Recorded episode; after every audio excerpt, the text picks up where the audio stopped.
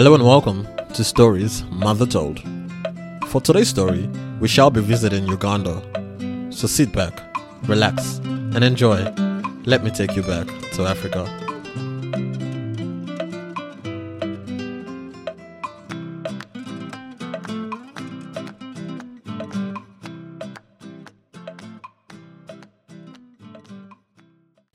Today's story is titled The Naku of Buganda Kingdom. Legend is told of strong women, known as the Naku, who were the right hand advisors of the Kabaka, king of Buganda Kingdom, one of the oldest kingdoms in Uganda. The legend of the Naku started hundreds of years ago with the death of the second king of Buganda, Kabaka Chwa Nabaka. Naku was the daughter of Walusimbi, a man from the royal lineage of Buganda Kingdom called the Fumbe tribal clan. She was married to Sebwana, one of the king's right hand men. Upon the death of Kabaka Nabaka, the kingdom was in turmoil for there was no one to inherit the throne. The king had no son, and the only remaining royal next of kin, Prince Kalimira, the brother of the deceased king, had been banished from the kingdom. Prince Kalimira had brought great shame to the Buganda kingdom and had been exiled to the neighboring Bunyoro Kitara kingdom, just west of Buganda. He was sent away to work and raise money to pay the fine he had been charged with. Only then could he return to Buganda. While in exile, Prince Kalimira had a baby with the queen of Bunyoro Kitara kingdom. Meanwhile, in the Buganda kingdom, Sebwana became the interim king of Buganda with his wife Naku by his side. About 10 years later, news reached him that the queen of Bunyoro Kitara had given birth to a baby boy, Prince Kimera, a little over a decade earlier. Sebwana was not happy with the existence of an heir to the throne because he could not stand the thought of losing his newfound status as king. To make matters worse, the people of Buganda had found out about young Prince Kimera and were demanding his return to the kingdom. Sebwana began plotting the death of the heir.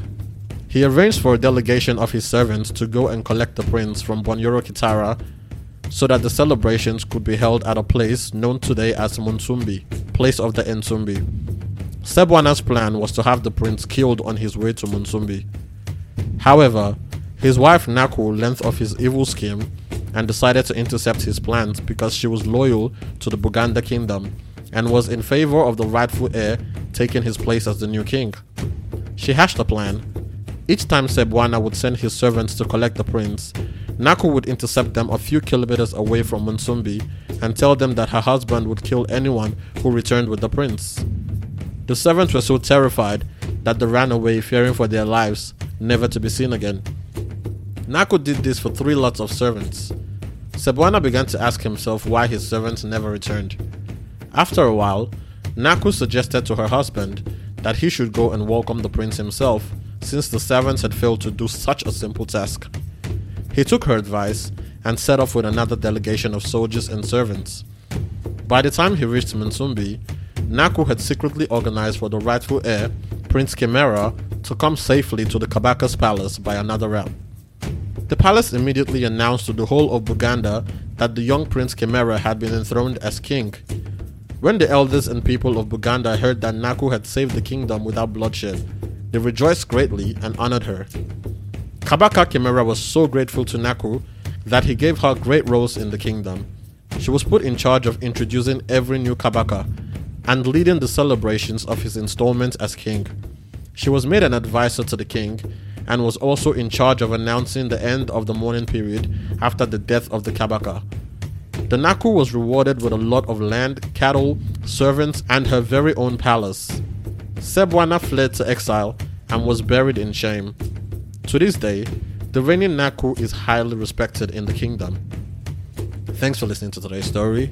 As usual, please do not forget to rate and review the podcast on iTunes and any other platforms that you do listen on, as this will help the podcast to grow. Also, if there are any stories you would like to listen to, send me an email at storiesmothertold at gmail.com. Do not forget to share the podcast with a friend and subscribe so you do not miss an episode. Until next week, see ya.